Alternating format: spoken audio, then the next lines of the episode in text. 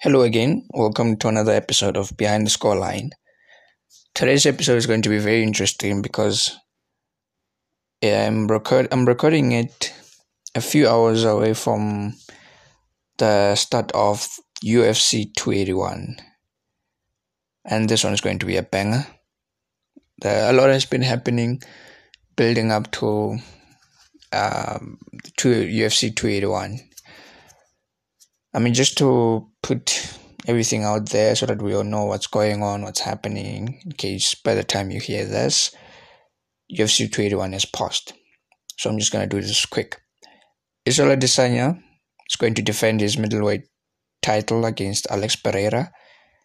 Carla Esparza is going to defend her strawweight championship or belt uh, versus Zhang Weili. And Michael Chandler will battle Dustin Poirier for what many call the number one contendership for the lightweight belt. So that's what's happening, and it's taking place at the Madison Square Garden.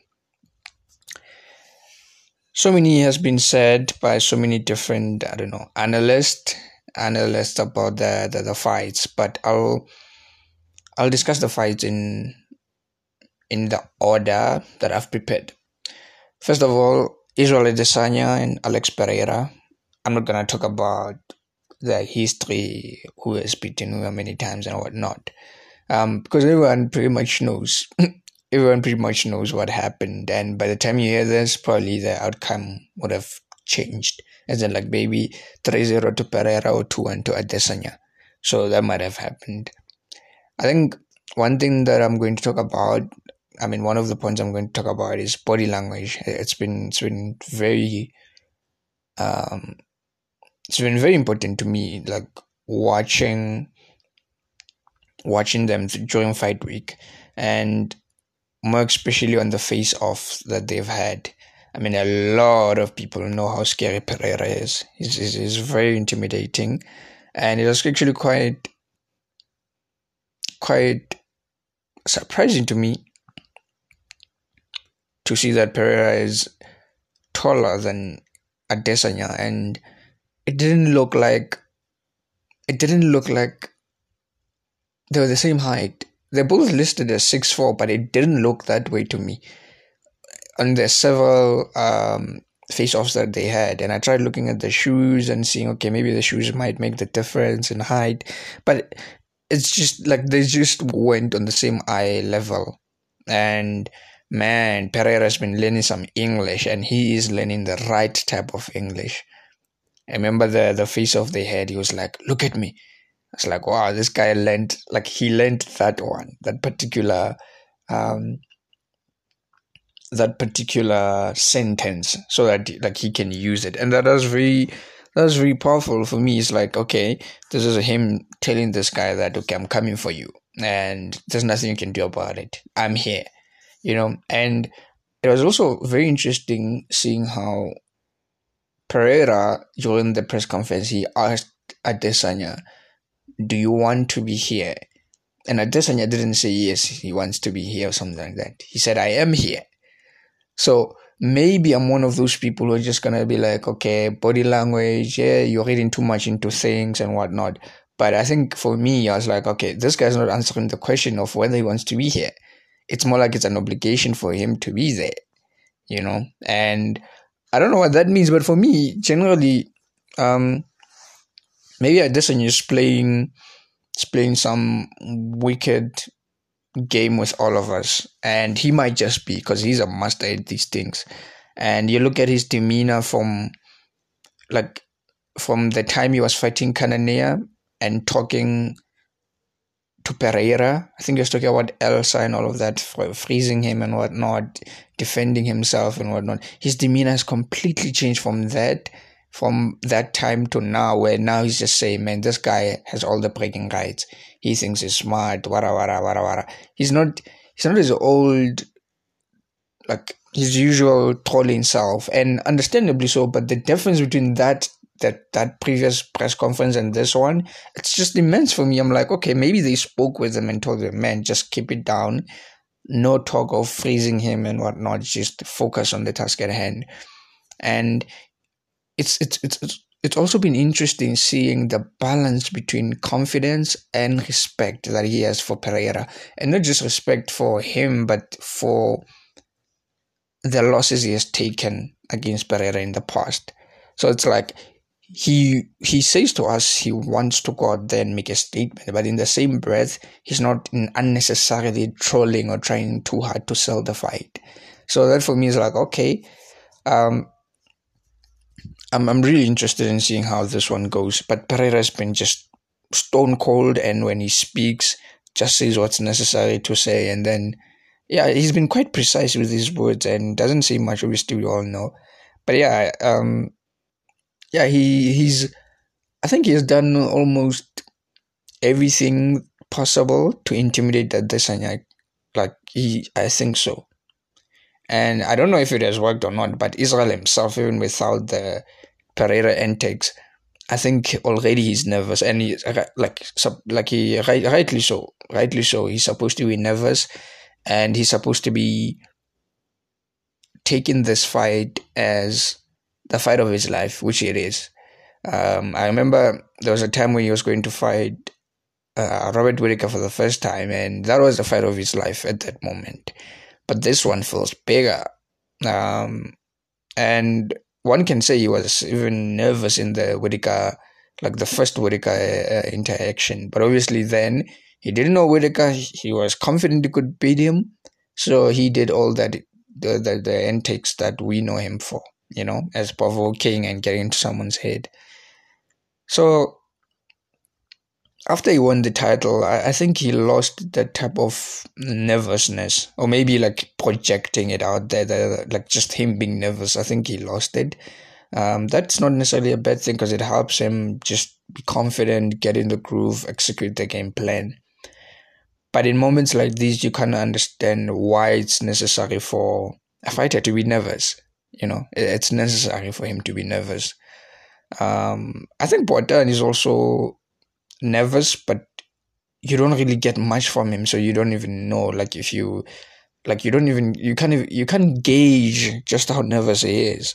Because with Izzy, we can, we can like compare him with previous fight weeks and press conferences and whatnot just to see the progression or lack of in terms of confidence and just the aura he brings to the fight. But then again, fight week and the fight night are two completely different things, so anything can happen. Anything can happen. The other thing that makes this fight um, very interesting is one might say this is the defining moment for Alex Pereira, especially in a platform as big as the UFC. It really is a defining moment, especially if he wins. Like, he's that dude. Like, he is that dude. And considering just how much has left the the field and like cleaned out every top five, top six, whatever you want to call it. I mean, you can argue after Izzy, if he beats Izzy, they have to get a, a rematch. Um, that's just the way things are supposed to be. And if he beats Izzy in the rematch, then the only guy he has to beat Pereira is Robert Whittaker. And then after that, he's done. Like that, the the division isn't stacked or la. There's not much in the division. There's Cannonier, there's Vettori, uh, there's Paulo Costa. Uh, you know, it's just it's it's not really much. Uh, maybe this speaks testament to just how good Adesanya is. Let's be honest. Let's be honest. I think it, it does speak to Adesanya's greatness. The fact that he has made everyone outside of Whittaker seem irrelevant. It's, it's just it's insane.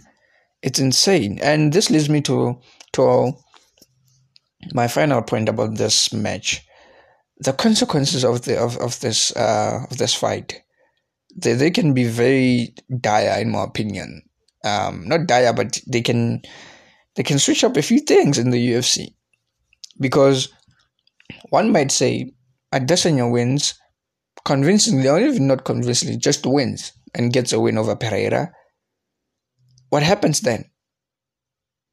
Who is he gonna fight? And I think I, I, I see a situation where if he wins or loses, he goes to light heavyweight.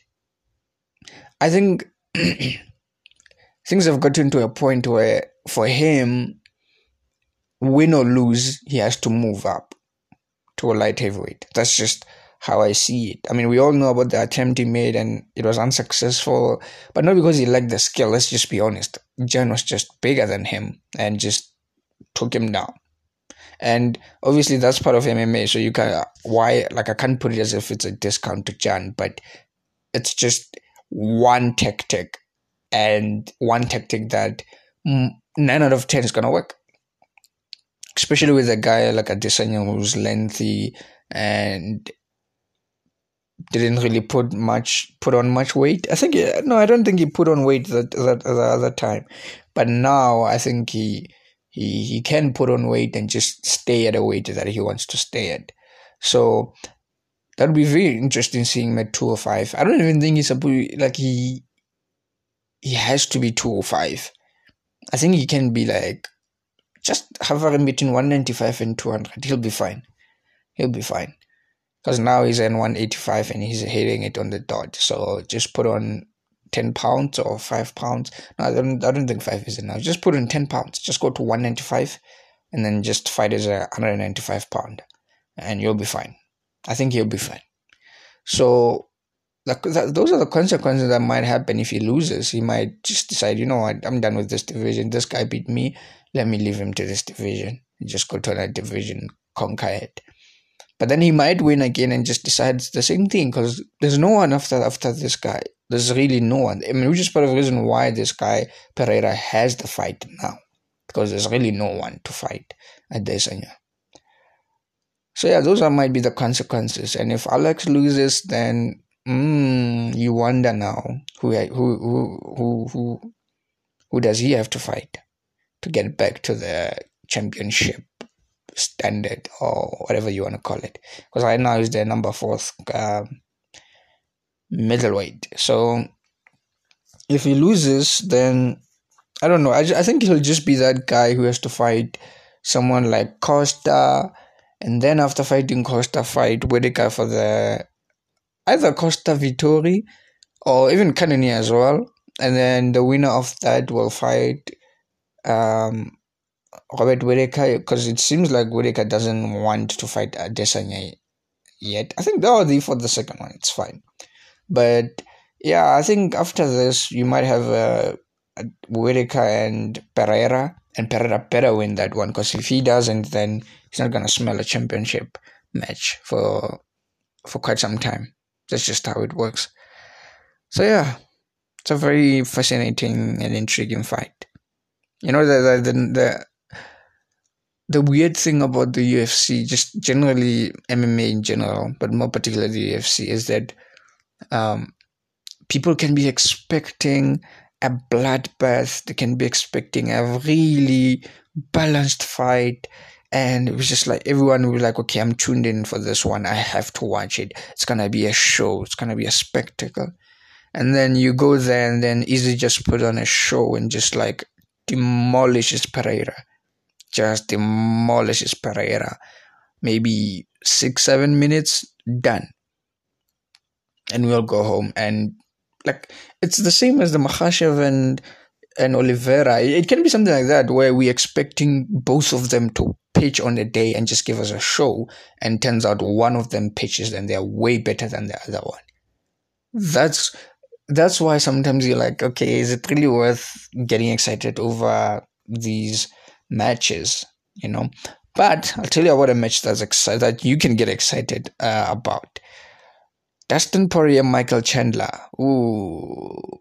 Mm. I see this going so many different ways. I mean, I know what people are expecting, but I've been listening to Chandler very um, attentively. Um, I, I mean, you you'd like you can say I've been hanging on his every word. I'm okay with that because I have um I've been hanging on his every word. Particularly him making it clear in a way that he has championship ambitions. And everyone has championship ambitions. Obviously, that's why everyone fights. But it's different. It's different. Islam Makhachev has championship ambitions. Justin Gaethje has championship ambitions. But the way they approach or want to reach those ambitions uh, are, are two different ways. Gaethje will do it while being true to himself and his chaotic nature. Makhachev doesn't do that. Makhachev is as disciplined and technical as they come. And most of the time, those are people that get to championship uh, level. So I think Michael Chandler right now, he knows himself. And he's been bragging the whole fight week about how anyone knows that that guy can put on a show. So that's not a problem for him putting on a show. But then again, does he want to be that guy that's known for putting on a show or a guy that's fighting for the championship or has the championship? Because maybe this might just be talk because Israel is now the um, Islam is now the champ, but he truly believes that he can wrestle with Makhachev. So for him to wrestle with Makhachev, he has to beat Poirier. Poirier. And judging by his body language and all that, I think he doesn't want to put on fight of the night or fight of the year. I don't think he wants to do that. I don't think he wants to stand in a pocket like he did with Gaethje and just throw it down, just throw the sink at him. I don't think he wants to do that. I think he wants to go out there, execute a game plan, the safest possible game plan, and win. I think he wants to win. He just wants the dub. The dub automatically makes him second in line to fight for the championship. I don't think Charles Oliveira is going to be in the in the in the picture um, anytime soon. I saw Ariel Helwani posting that he might be fighting Conor McGregor in June, so that's that. So I, I, I think right now after the Volkanovski and Makhachev fight, whoever wins Poirier and Chandler will fight Makhachev, and I think Chandler really wants that. I, I I'm not I'm not saying he wants it more than Poirier, but I'm judging based on what they have said. Obviously, Poirier just wants to win and get to the top. That's always been Poirier. We know that. But Chandler hasn't really shown us that he wants to get to the top. Like, he fights to get to the top, but like, it has to do with fight style, it has to do with approach to the fights. Um, what do you value as a as, as a fighter, and both in what you show us in the cage and what you say. And Chandler has always been the people's fighter. He wants to fight for the people. He wants to provide a show all the time and win, of course. But now he's keeping all of us. Obviously, he, he didn't really say that he doesn't want to stand in the pocket with uh, Poirier and throw the sink at him while Poirier throws it back and whatnot. He didn't say that because I think it, it's it's actually smart that he didn't say that. I mean, obviously he's not stupid. So anyone who's stupid would say, "No, I'm not gonna stand in the pocket and be my usual entertaining self. I'm just gonna come, try to take him down, wrestle with him, just make the fight long for him, make it miserable for him, and just beat him down in the one of the most un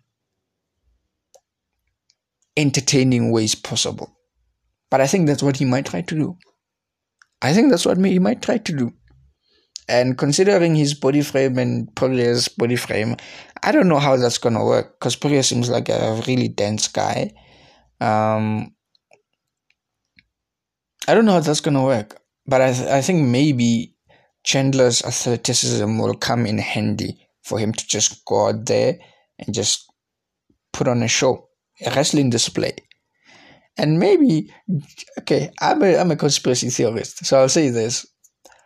Um, I watched one of those embedded episodes uh, on YouTube by the UFC, and I saw Chandler in one of them, like he put on this wrestling singlet, and obviously made fun of it. Like ah, I just want to put this on, whatever. I, think it's pretty cool this outfit. But for me, I'm like, hmm, hmm, might he be planting clues and ideas of what he's going to do by putting in a wrestling singlet?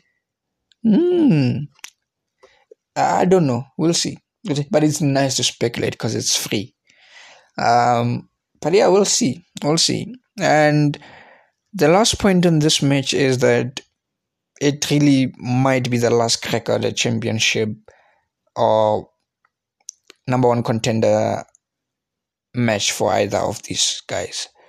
Poirier has been an interim champion, has fought in the championship fights, um, has beaten McGregor, um, lost to Oliveira, uh, had a showdown with Gaethje. So, and Chandler as well. I mean, like the UFC just put him in the heat of things. Lost to he lost to Gaethje and Oliveira, um, and then had that win over Ferguson. So, um, generally, these two guys have just been close to the top or at the top. And both of them have fought for the title, and yeah, some people just think it's unwarranted, but the lack of competition in the division kind of makes it difficult not to put them in such matches.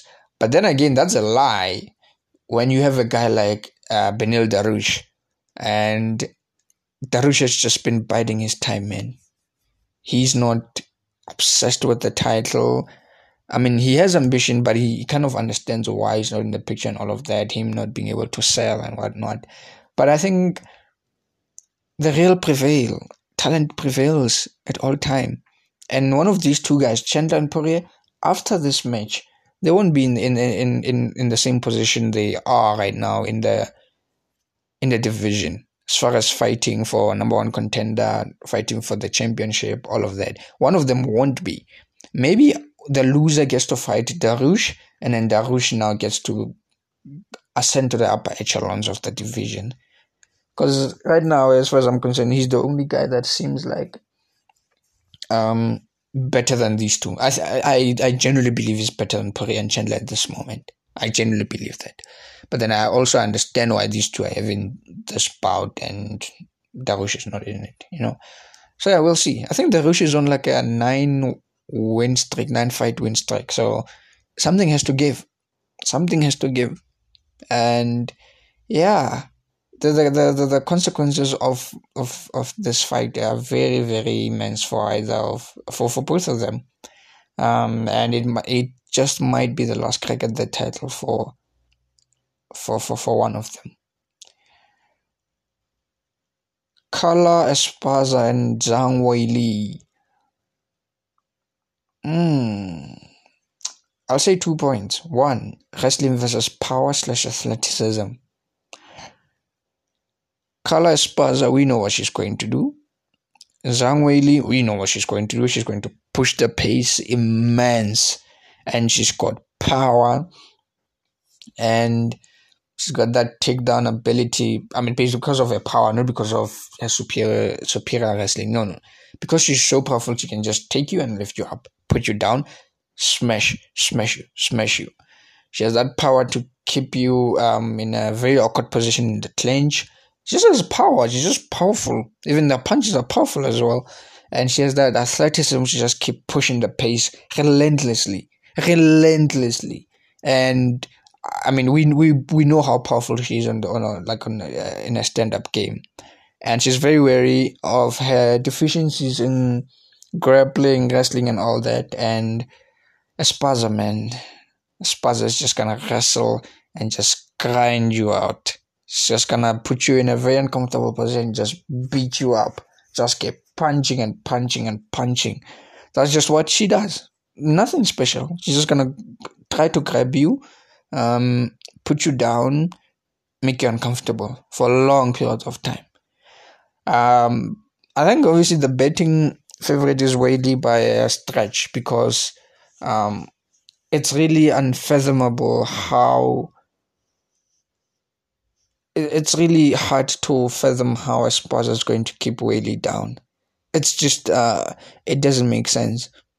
Um, I think with Rose, you knew Rose Rose has power in her hands, and but then her body you cannot take her body very quickly and fairly easily, you know. So, um, I mean, all of this is just me discrediting Esparza's win, I guess. But yeah, it's just very hard to see how Esparza will win this contest. And yeah, I don't know, man. I don't know.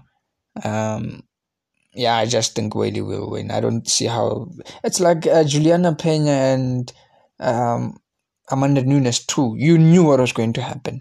You knew what was going to happen. Of course, uh, Peña put on a fight of her life and was a warrior in that match. But generally, we knew what was going to happen. And a big factor to this um, fight is is this one length. The longer the match progresses, the more chances Esparza has of winning. It's just as simple as that. If Esparza can get to fourth, fifth round, con- like maybe considering that she hasn't taken much damage, um, or maybe she's not bleeding or something that like an injury that just makes it difficult to fight. Her chances of retaining the the, the, the championship the championship is the, the, they they significantly increase because of a grinding uh, nature. I think she'll, she'll just grind out those later rounds, just grind them out, grind them out, grind them out. And yeah, that's how I see it. So um, I'm just gonna close this off with predictions. Um, Adesanya Pereira, I'm gonna pick Adesanya. Esparza Weili, Weili. Chandler Pereira, I'm picking Poirier, man. I'm picking Poirier. I know I spoke a lot about Chandler, but I'm just picking Poirier. Yeah, Poirier. Poirier will win. Yeah. Anyways, this has been a very fun episode and it's been really nice. I hope all of you enjoyed. And I'm saying enjoyed because I'm assuming you'll see this um, episode way after UFC 281. But yeah, I'm out. Cheers.